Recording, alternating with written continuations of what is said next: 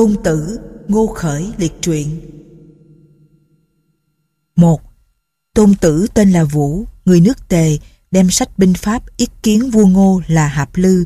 Hạp Lư nói, ta đã đọc cả 13 thiên của ông rồi, nay ông thử áp dụng binh pháp điều khiển quân đội một cách tiểu quy mô có được không? Tôn Tử đáp, được ạ. À. Hạp Lư nói, đem đàn bà ra thí nghiệm có được không? Tôn Tử đáp, được ạ. À. Vua bèn bằng lòng cho gái đẹp trong cung ra tất cả 180 người. Tôn tử chia ra làm hai đội, lấy hai người quý phi vua nuông chiều làm đội trưởng, sai tất cả đều cầm giáo. Tôn tử ra lệnh nói, các ngươi có biết quả tim, tay phải, tay trái và lưng không? Bọn con gái nói, có. Tôn tử nói, khi ta nói đằng trước thì các ngươi nhìn vào quả tim, nói bên trái thì nhìn tay trái, nói bên phải thì nhìn tay phải, đằng sau thì nhìn đằng sau lưng. Bọn đàn bà đều nói, dạ. Sau khi đã đưa ra kỷ luật, tôn tử bèn đặt phủ việc, tức những đồ nghi trượng ở trong quân đội. Ban lệnh ba lần, nhắc nhở năm lượt. Sau đó, đánh trống ra lệnh nhìn về phía bên phải. Bọn con gái cười rộ, tôn tử nói, kỷ luật không rõ ràng, nhắc nhở hiệu lệnh không kỹ càng, đó là tội của tướng. Lại ra lệnh và nhắc lại ba lần năm lượt, rồi đánh trống ra lệnh nhìn về bên trái.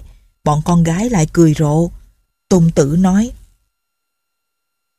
Kỷ luật không rõ ràng, nhắc nhở hiệu lệnh không kỹ lưỡng là tội của tướng. Này đã hiểu rõ kỷ luật rồi mà lại không theo kỷ luật là tội của đội trưởng. Tôn tử muốn chém hai người đội trưởng, Ngô Vương đứng trên đài xem.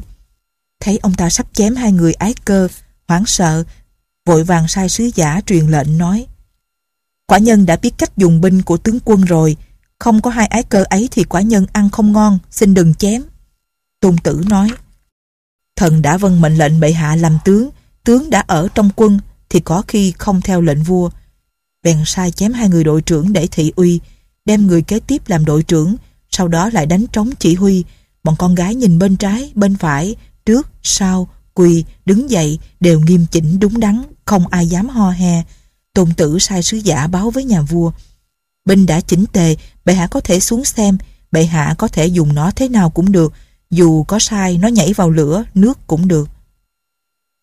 Ngô Vương nói, tướng quân ra quán trọ mà nghĩ, quả nhân không muốn xuống xem. Tôn tử nói, đại vương thích nói suông mà không thể dùng trong việc thực. Do đó Hạp Lư biết tôn tử có tài dùng binh và cho tôn tử làm tướng.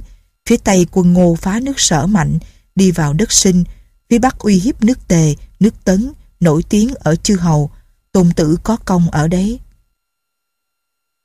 2. Sau khi tôn vũ mất được hơn 100 năm, có tôn tẩn. Tôn tẩn sinh ở giữa đất A và đất Quyến. Tẩn là con cháu của tôn tử. Tôn tẩn xưa cùng bằng quyên học binh pháp, sau đó bằng quyên làm quan nước ngụy, được làm tướng quân của Huệ Vương, nhưng vẫn tự cho rằng mình không tài giỏi bằng Tôn Tẩn, nên ngầm sai người mời Tôn Tẩn đến. Khi Tẩn đến, bạn quyên sợ và ghét Tẩn hơn mình, bèn mượn pháp luật mà trị tội, chặt hai chân và chạm vào mặt, để cho ông ta giấu mình không xuất đầu lộ diện. Sứ giả nước tề đến đất lương, Tôn Tẩn mang thân đã bị hình phạt lén gặp thuyết phục sứ giả. Sứ giả nước tề cho là kỳ lạ, mang trộm lên xe cùng về nước tề, Tướng nước Tề là Điền Kỵ phục tài, đối đãi như là khách. Kỵ nhiều lần đua ngựa đánh cuộc nhiều tiền với các công tử nước Tề. Tôn Tận thấy chân ngựa không hơn nhau lắm. Ngựa có ba thứ giỏi, vừa và kém. Do đó Tôn Tận nói với Điền Kỵ. Ngài cứ đặt cọc thật nhiều tiền đi, tôi có thể làm cho ngài thắng. Điền Kỵ tin theo, đặt cọc với các công tử nghìn vàng. Đến khi ra trường đua, Tôn Tẩn nói Nay ngài lấy con ngựa kém của ngài thi với con ngựa giỏi của họ, lấy con ngựa giỏi của ngài thi với con ngựa vừa của họ, lấy con ngựa vừa của ngài thi với con ngựa kém của họ. Sau khi đã đua được ba lần, Điền Kỵ thua một mà thắng hai, cuối cùng được nghìn vàng. Vì vậy, Kỵ tiến tôn tẩn với Uy Vương. Uy Vương hỏi về binh pháp, rồi tôn làm bậc thầy. Sau đó, ngụy đánh Triệu, Triệu bị nguy cấp, cầu cứu với Tề. Tề Uy Vương muốn phong tôn tẩn làm tướng. Tẩn từ tạ nói Người đã bị hình phạt không thể làm tướng.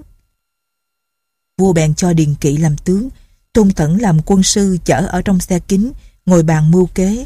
Điền kỵ muốn đem quân đến triệu, Tôn Tẩn nói, muốn gỡ mối rối ren thì phải làm từ từ, không được căng thẳng, muốn cứu những người đang đánh nhau thì không nên xông vào đánh dùm, tránh chỗ thực, đánh vào chỗ hư, hình thế chống nhau thì tức khắc gỡ được thôi. Nay quân Lương và quân Triệu đánh nhau. Chú thích. Ngụy cũng có tên gọi là Lương. Đọc tiếp. Ở ngoài binh khí nhẹ và quân lính tinh nhuệ kiệt sức, ở trong người già người yếu mỏi mệt, chỉ bằng ngài cứ đem quân đi nhanh về Đại Lương, cắt đứt đường giao thông, đánh vào nơi trống của Ngụy, thì Ngụy nhất định phải bỏ Triệu để tự cứu lấy mình. Như thế là đánh một nơi mà giải vây cho nước Triệu, lại đồng thời làm cho quân Ngụy kiệt quệ. Điền Kỵ nghe theo, quả nhiên quân Ngụy rời bỏ Hàm Đan đánh nhau với quân Tề ở Quế Lăng, Điền Kỵ phá tan quân Lương. 13 năm sau, năm 353 trước công nguyên, Ngụy và Triệu đánh hàng, hàng cáo gấp với Tề. Tề sai Điền Kỵ làm tướng xuất quân đi thẳng đến Đại Lương. Tướng Ngụy là Bàn Quyên nghe vậy, rời bỏ hàng quay về. Bây giờ quân Tề đã đi khỏi biên giới về phía Tây. Tôn Tẩn nói với Điền Kỵ. Quân của Tam Tấn vốn hung tợn và khinh quân Tề. Chú thích. Tam Tấn là tên chung để chỉ hàng Triệu Ngụy, ở đây cốt chỉ Ngụy. Đọc tiếp. Quân Tề mang tiếng khiếp nhược, Người thiện chiến thì nhân cái thế của mình mà lợi dụng. Chú thích, ý nói giả làm bộ khiếp nhược để nhử cho quân ngụy đuổi theo. Đọc tiếp. Theo binh pháp, nếu chạy đi tìm lợi một ngày trăm dặm thì viên thượng tướng sẽ què. Nếu chạy theo lợi một ngày 50 dặm thì quân sĩ chỉ đến một nửa. Ngày hãy sai quân tề vào đất ngụy làm 10 vạn cái bếp, ngày hôm sau làm 5 vạn cái, lại ngày hôm sau nữa làm 3 vạn cái. Bàn Quyên đi được ba ngày cả mừng, nói Ta vốn biết quân tề nhát gan, mới vào đất ta ba ngày mà quân sĩ bỏ trốn đã quá nữa. Bàn Quyên bèn rời bỏ bộ binh mang kinh binh, cùng lính tinh nhuệ một ngày đi gấp đôi đường để đuổi theo. Tôn Tẩn trụ tính họ đi đến đêm thì tới Mã Lăng. Đường Mã Lăng hẹp, hai bên hiểm trở, có thể phục binh, bèn sai chặt cây to, bôi trắng và viết Bàn Quyên chết ở dưới cây này, lại sai một vạn quân tề giỏi bắn tên nấp ở bên đường, hẹn, ban đêm thấy lửa đốt lên thì đều bắn ra. Bàn quyên quả nhiên đêm ấy đến dưới gốc cây bị đẻo, thấy có chữ viết trên gỗ bôi trắng, bèn sai soi gỗ, lấy lửa thắp đuốc. Đọc hàng chữ chưa xong thì một vạn nỏ của quân tề đều bắn ra, quân ngụy trốn chạy tán loạn.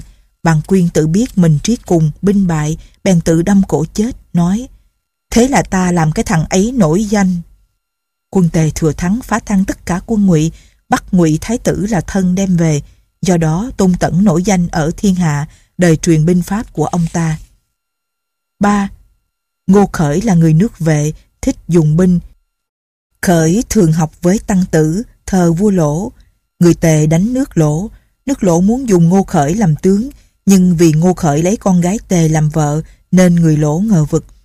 Ngô Khởi muốn lập danh, bèn giết vợ để tỏ lòng mình không liên hệ gì với Tề. Về sau nước lỗ cho Ngô Khởi làm tướng, cầm quân đánh tan quân Tề.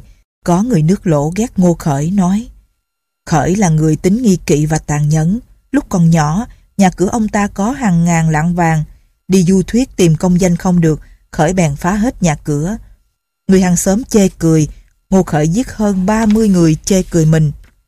Rồi đi ra ngoài thành về hướng đông, từ biệt mẹ cắn vào cánh tay mà thề, Khởi này không làm khanh tướng thì nhất định không quay lại nước vệ nữa. Khởi bèn đi học tăng tử.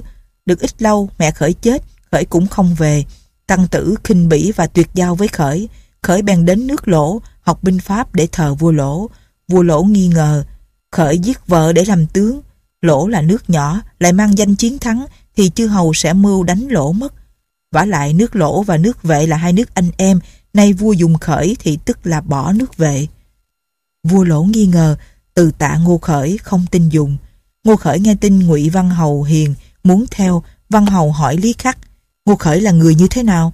Lý Khắc đáp, Khởi tham lam và hiếu sắc, nhưng về mặt dùng binh thì Tư Mã Nhương Thư cũng không thể hơn được. Chú thích xem Tư Mã Nhương Thư liệt truyện. Đọc tiếp. Vì vậy, Ngụy Văn Hầu cho Khởi làm tướng, đánh Tần, lấy năm thành. Khi khởi làm tướng thì cùng ăn mặc như người lính bậc thấp nhất, lúc ngủ không trải chiếu, đi không ngồi xe, thân hành mang lương thực, cùng chia khó nhọc với quân sĩ. Có người lính mắc bệnh ung bướu, khởi hút mũ cho anh ta. Mẹ người lính nghe vậy khóc. Có người hỏi, con bà là lính thế mà tướng quân thân hành hút mũ cho, bà còn khóc gì nữa? Bà mẹ nói, không phải thế, năm xưa Ngô Công hút mũ cha nó, cha nó chiến đấu không được bao lâu rồi bị địch giết. Này Ngô Công lại hút mũ cho con, tôi không biết lúc nào hay nơi nào nó sẽ chết, vì vậy cho nên khóc. Văn Hầu cho Ngô Khởi giỏi dùng binh, thanh liêm công bình, được lòng quân sĩ, nên cho Khởi làm quan thú Tây Hà để chống lại quân các nước Tần và Hàn. Sau khi Ngụy Văn Hầu mất, Khởi thờ con Văn Hầu là Vũ Hầu. Vũ Hầu thả thuyền xuôi theo dòng sông Tây Hà, ở giữa dòng sông, quay nhìn nói với Ngô Khởi. Đẹp thay, núi sông hiểm trở, quả là của quý của nước Ngụy. Khởi thưa, giữ nước cốt ở Đức chứ không ở chỗ đất đai hiểm yếu. Ngày xưa, ta Miêu bên trái là hồ Động Đình, bên phải là hồ Bành Lãi, nhưng vì không trao dồi đức nghĩa nên bị vua Vũ diệt. Đô thành vua Kiệt, nhà Hạ, bên trái là Hoàng Hà, bên phải là Thái Sơn, Họa Sơn, núi Y Khuyết ở phía nam, núi Dương Trường ở phía bắc, nhưng vì chính sự bất nhân nên bị vua than diệt. Nước của vua trụ nhà Ân, bên trái là núi Mạnh Môn, bên phải là núi Thái Hàng, núi Thường Sơn ở phía bắc, sông Đại Hà chạy dọc phía nam, nhưng vì chính sự không có đức cho nên bị Vũ Vương diệt. Do đó mà xem thì giữ nước ở Đức chứ không ở chỗ hiểm. Nếu nhà vua không lo tu đức thì người trong thuyền đều là nước địch vậy. Vũ Hầu nói phải. Liền phong ngô khởi làm Tây Hà Thú, rất nổi tiếng. ngụy đặt tể tướng, cho Điền Văn làm tể tướng, ngô khởi không bằng lòng, bảo Điền Văn. Tôi muốn so sánh công lao với ông có được không? Điền Văn nói, được. Ngô Khởi nói, làm tướng ba quân khiến sĩ tốt vui lòng chết, nước địch không dám dòm ngó. Ông có bằng Khởi không? Điền Văn đáp, tôi không bằng ông. Ngô Khởi nói, coi trăm quan, thân với vạn dân, làm cho kho tàng đầy đủ, ông có bằng Khởi không? Điền Văn nói, tôi không bằng ông. Ngô Khởi nói, giữ Tây Hà mà quân Tần không dám xâm phạm ở phía đông, Hàn, ngụy theo, ông có bằng Khởi không? Điền Văn nói, tôi không bằng ông. Ngô Khởi nói, cả ba việc này ông đều thua tôi mà địa vị ông lại ở trên tôi là tại làm sao? Điện Văn nói, khi vua còn nhỏ, nước rối ren, các quan đại thần chưa thân, trăm họ không tin, trong lúc ấy thì giao nước cho ông hay cho tôi? Chú thích. Điền Văn nói mình tài năng không bằng Ngô Khởi, nhưng có đạo đức được mọi người tin cậy. Đọc tiếp.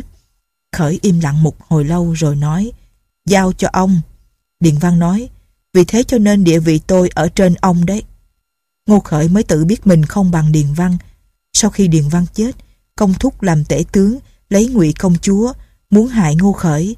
Người đầy tớ của công chúa nói, làm cho Ngô Khởi đi thì dễ thôi. Công thúc nói, làm thế nào? Người kia nói, Ngô Khởi là người khí tiết, liêm khiết lại thích danh. Ngài hãy nói với Vũ Hầu trước. Ngô Khởi là người hiền mà nước ngụy nhỏ lại ở sát biên giới nước Tần mạnh. Thần trộm cho rằng Khởi không có bụng muốn ở lại. Như thế, thế nào Vũ Hầu cũng hỏi, làm sao bây giờ? Ngài nhân thế nói với Vũ Hầu, hãy gả công chúa cho Khởi để xem thử.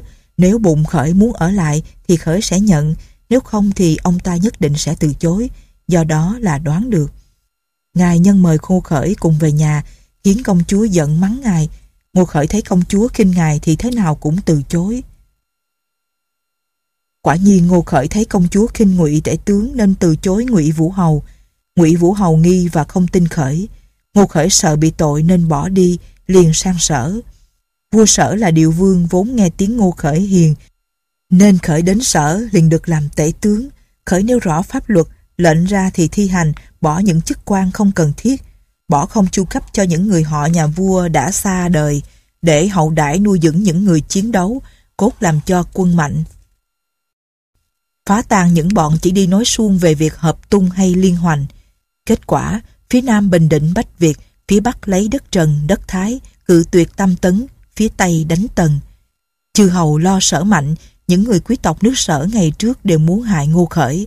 Đến khi điệu vương mất, các đại thần tôn thất làm loạn đánh Ngô Khởi, Ngô Khởi chạy đến nấp bên thay vua. Những người nổi loạn bắn và đâm chết Ngô Khởi, nhưng cũng bắn phải thi thể Điệu Vương. Sau khi điệu vương được chôn cất, thái tử được lập, bèn sai lệnh doãn giết tất cả những người bắn ngô khởi, nhưng lại trúng cả thi thể nhà vua. Hơn 70 người vì mắc vào tội bắn khởi mà bị giết cả họ. 4. Thái sử công nói Thế tục khi khen tài năng quân sự đều nói đến 13 thiên của tôn tử. Sách binh pháp của Ngô Khởi thế gian nhiều người có nên không bàn, chỉ bàn những sự việc các ông ấy làm. Tục ngữ nói, người làm được chưa chắc đã nói được, người nói được chưa chắc đã làm được. Tôn Tẩn trù tính đối phó với bằng quyên thật rõ ràng, thế nhưng vẫn không thể tự lo cứu mình khỏi bị hình phạt. Ngô Khởi bàn với Vũ Hầu rằng tình thế không quan trọng bằng đức, nhưng khi thi hành ở sở thì lại vì khắc bạc, ít ân đức mà bỏ thân mình, thương thay.